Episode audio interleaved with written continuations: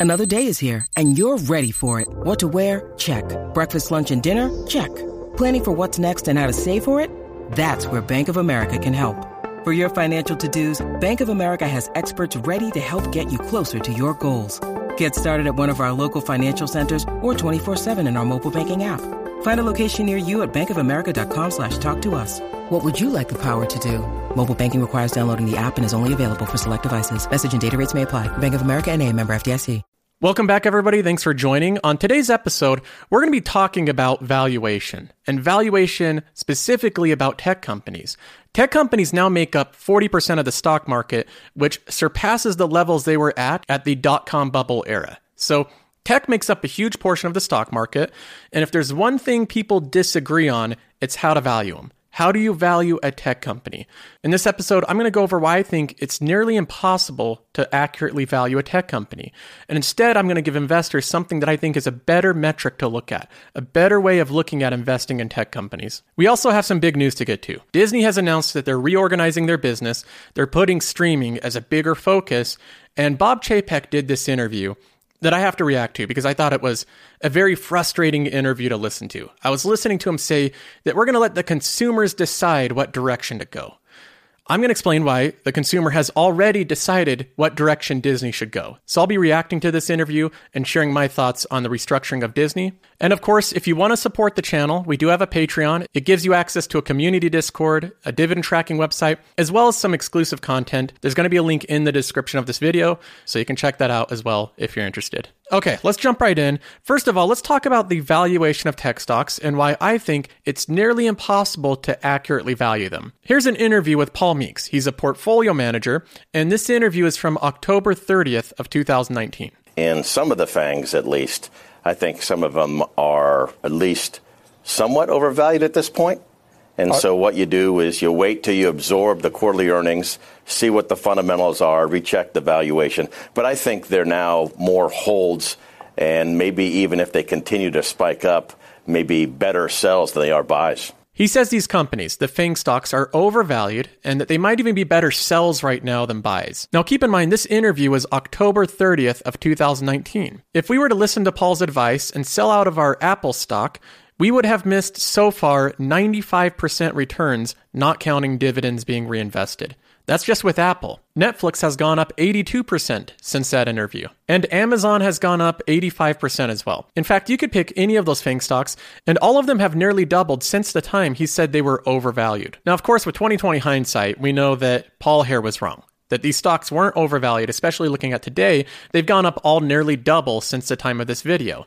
But there was a pandemic, some things changed, so I'll give him the benefit of the doubt. Now, even today, there's the same ongoing debate. Investors disagreeing with the valuation, especially for tech companies. Cole Smead, a portfolio manager for a hedge fund, says that nightmare US stock valuations are being driven by young, dumb investors. He's pointing to Robinhood investors, M1 Finance investors, saying that us young, dumb people are driving the stock market into nightmare US stock valuations. Now, I thought with Cole Smead calling us all young and dumb, maybe he's just really smart. Maybe we're all young and dumb in comparison to him. So I went ahead and checked out his hedge fund to see if there's anything we can learn from him. And I especially checked out the performance of it since its inception in 2008. And unsurprisingly, their hedge fund and every single fund they own has underperformed the S&P 500 since it was created nearly 13 years ago. So unfortunately, I don't know how much we can learn from Cole Smead other than the fact that he thinks the stock market is a nightmare right now.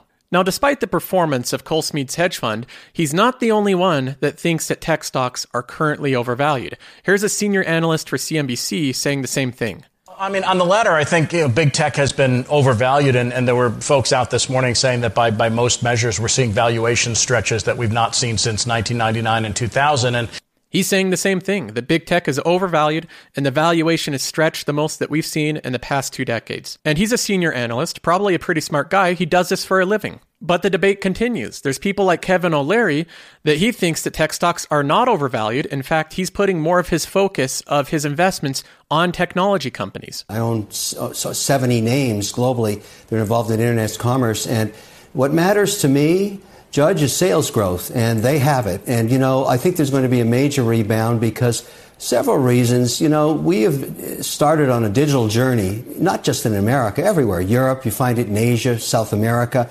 People are finding the convenience of shopping and buying and being serviced online incredibly powerful, having been forced into it. It's a theme we've been talking about for six months, but the idea that it's going to go away after the pandemic is resolved, whenever that is, is ridiculous. This convenience is born forever, and the enablers of it are all the names that empower this. They're going to continue to outperform, they're going to continue to outgrow, and not to not have positions in them, remembering that even an Apple or an Amazon, over its journey to its behemoth size, had multiple 20, 30% corrections. You just got to take a deep breath, have a nice glass of Chardonnay, and relax.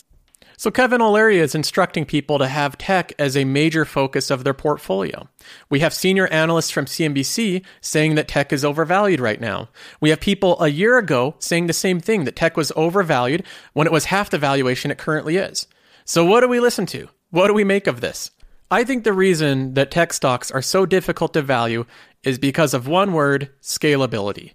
I think that is the primary reason these companies are so inherently difficult to give accurate valuations of. Let's take an example. We'll look at one company that I'll call a traditional company, Walmart, and then we'll look at one that I'll call a tech company, Slack. You could replace either of these with similar companies.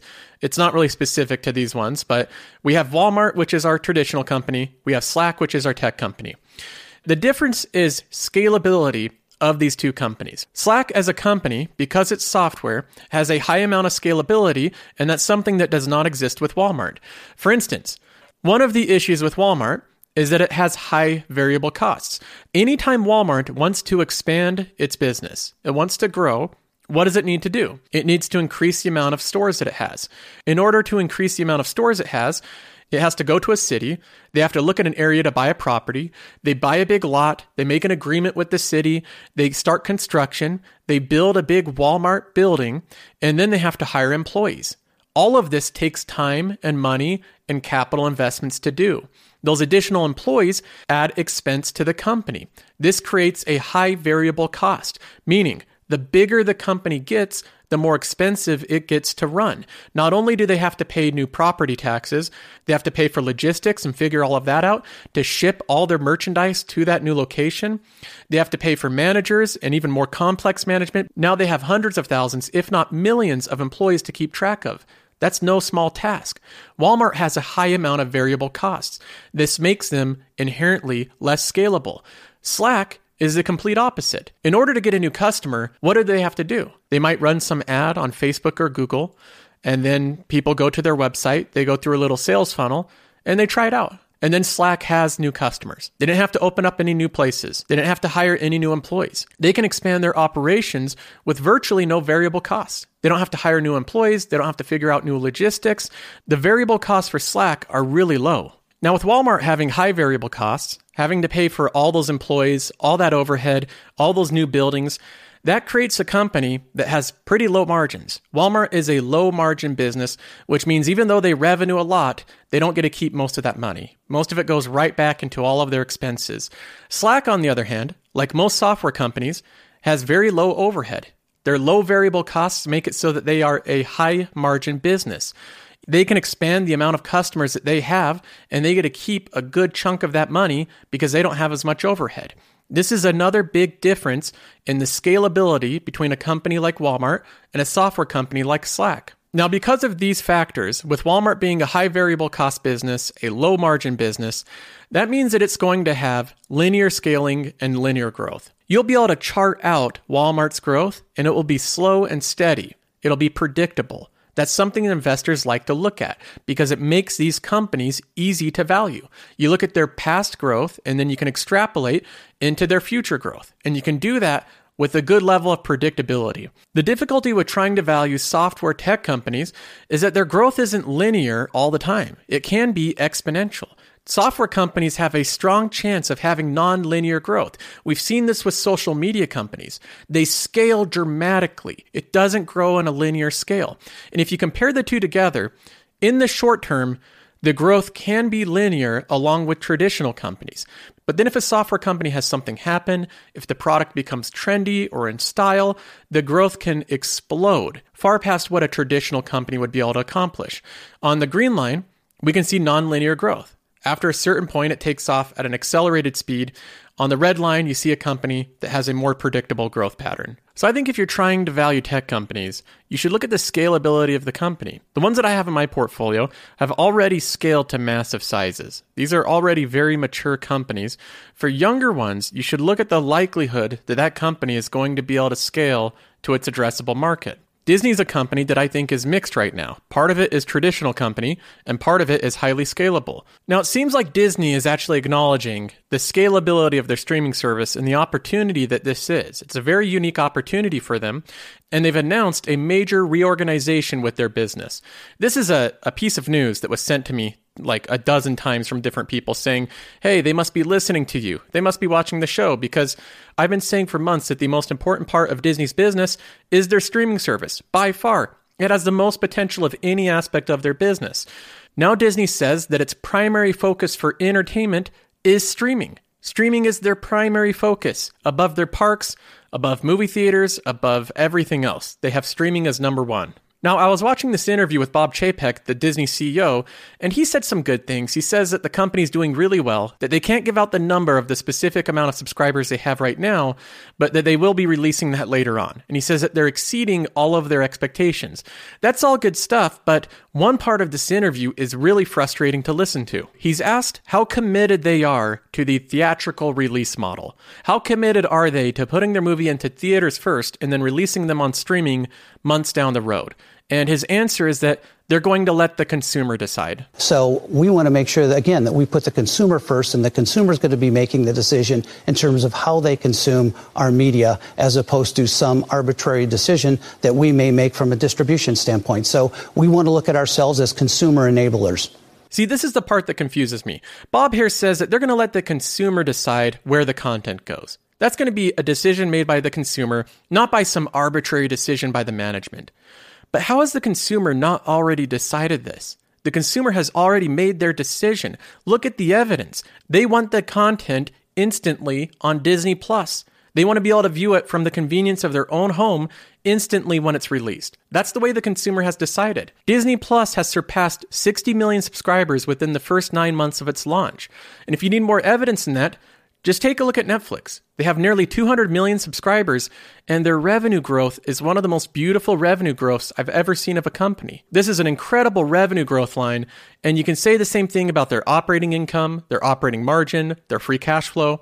Every single metric for Netflix looks better and better as time goes on. So I don't buy this whole reasoning of letting the consumer decide. I think they've already largely made their decision.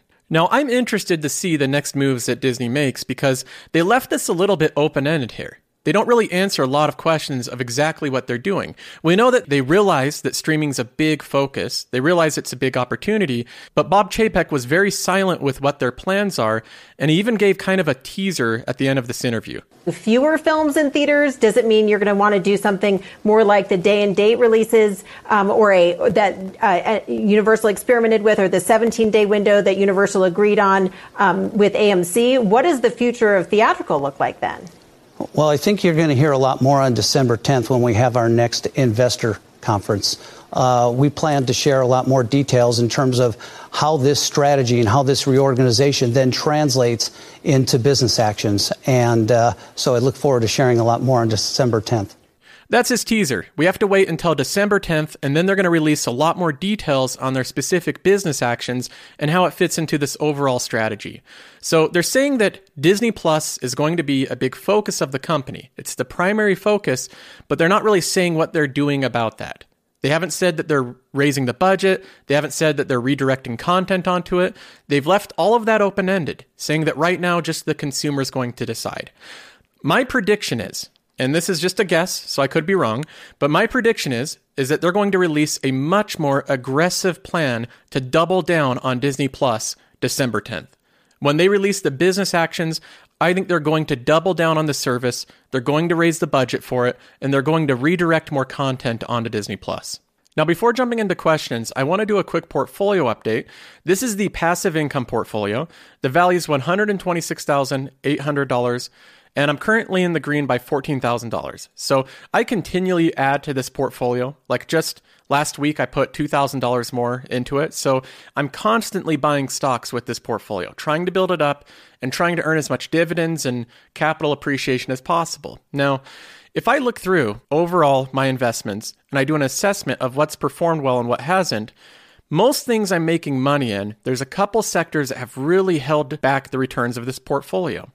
By far, the best performing sector has been tech. That's what we've seen with 2020. It has been the year of tech. I'm also making money in consumer. We're up $3,600. I've been buying a lot of consumer companies as well. I think there's going to be a few winners in there. In real estate, this is the biggest place I'm losing money. Real estate, I'm down 15% overall. If I look at my holdings, two of them I'm still in the red. One of them is Welltower, a senior assisted living REIT, and another one is Simon Property, which is malls. I bought malls before coronavirus. At the time, I thought that they were a decent value, they were discounted. And then coronavirus happened, and that made the whole story change with malls. So, unfortunately, Simon Property dropped about 50% in value, and it has since to come back up. And right now, it's dropped so much in value. Investors have priced in the worst case scenario with malls. So that's already been priced in. I'm going to hold on to Simon Property and at least keep collecting dividends from it and see if over time we can make back some of these losses. So, overall, with my portfolio, by far the biggest loser has been real estate. I'm down $1,700 on that. That is a good chunk of money lost with it. Finance hasn't been performing too well either. I haven't been losing money, but it's been pretty flat. So the big banks have not performed. They're being restricted heavily by government right now, so I think this will take time for those to play out. We also have healthcare, and that I'm doing okay, making money with it. Utilities, and that I'm still doing okay, making some money with it. In telecom, I have two companies, AT&T and Verizon. Verizon has been doing okay. AT&T has been a continual disappointment. Right now I'm just holding it and kind of treating it like a bond. I'm just collecting the dividend. AT&T pays a substantial dividend, so I'll keep collecting that income and putting it into other stocks. So that's what it looks like so far. The two sectors that I'm in the red are telecom and real estate, and I think that makes sense.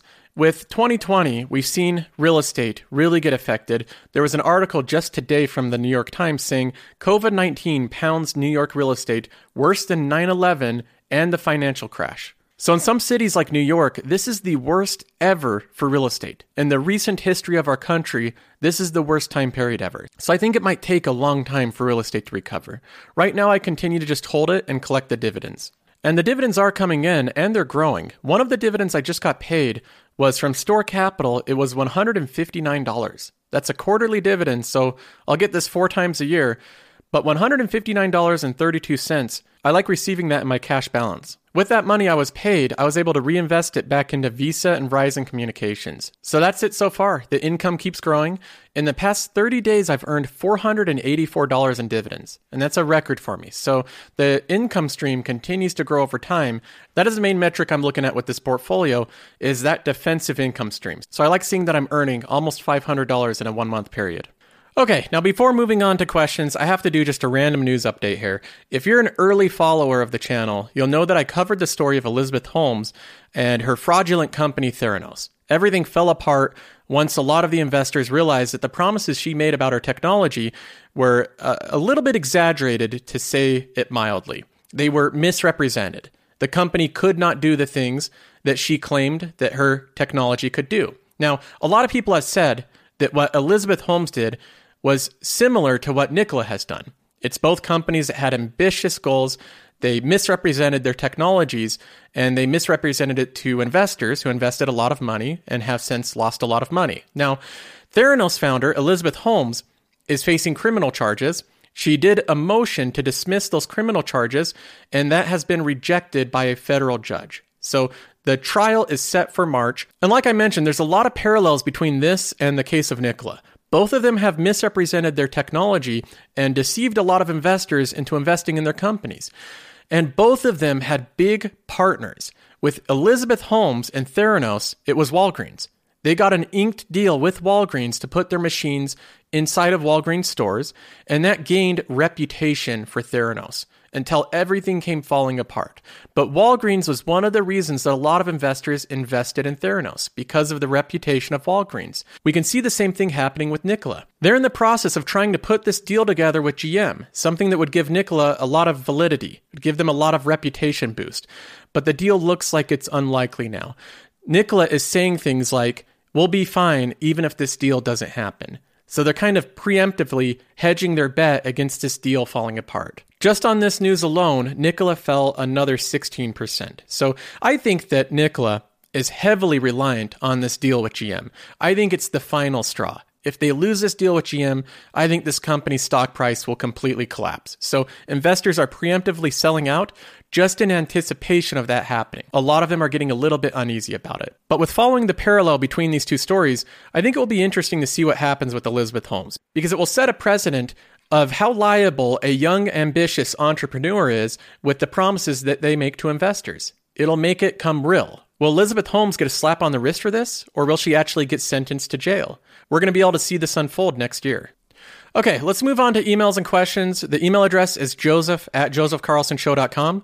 That's joseph at josephcarlsonshow.com. You can email in anything that's on your mind and we can talk about it on the show. The first one's from Paul. He says, Joseph, what do you think about Google possibly being forced to sell its Chrome business? This is an interesting question. I think that Google would be okay if it had to sell its Chrome business. It would definitely be hurt because that's kind of the window into its company. Google tries very hard to protect their homepage, google.com. That is the core of their business. That's where everything flows into. That's where they make all of their money is google.com. To show how important that is to Google to remain dominant in search, they pay Apple $10 billion per year just to have google.com be the default search engine on their devices.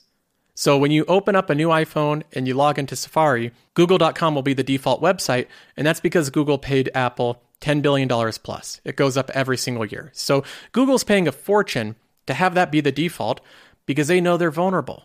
If Apple were to make their own search engine and make it default on all their devices, they would probably instantly take a huge portion of the market away from Google. And Apple's already, I think, taking a portion of the market from Google in other other areas. I think Apple Maps is now competing really well with Google Maps. I think that Safari is becoming better and better, and it will compete with Chrome over the upcoming years. And I think that Apple is probably working on their own search engine. I think it's going to be focused on safety and security and privacy. That's the way that I could see Apple focusing it. So I could see Google getting a lot of competition in the upcoming years Without Congress doing anything, without them intervening, I see Google getting a lot of pressure from different services from companies like Apple and others that are going to be competing with them. Eric says, Hey Joseph, love the videos. As a 22 year old with a decent sum of money in the market, I was wondering if having an allocation of 100% equity instead of 60 40 is better for myself at my young age. My holdings are pretty conservative investments, such as financials, lots of utilities, telecom, alternative assets, renewables, and infrastructure, a bit of real estate, and some S&P 500 and QQQ. You have a lot of different stuff there. That's a pretty diversified portfolio. You say most of these companies are great for DGI, and I keep adding to them every so often I have enough capital accumulated. However, I'm always hearing that having bonds is a great way to make your portfolio more defensive, but I'm questioning if I would benefit more from not having any due to my young age. Eric, I think at 22 years old, having 60 40 is way too conservative. That's my opinion on it. I would put way more of your money into equities, maybe 100%. At the max, I would own 80 20. I think that would be the maximum. But right now, like I've said many times, I think bonds are not a good deal. I think they're just a bad deal. They pay a low interest rate, they're income assets, and they don't pay you a lot of income. And inflation is likely going to exceed the amount that you earn in income. So your actual real income with bonds is negative. They're not the best assets to be owning right now.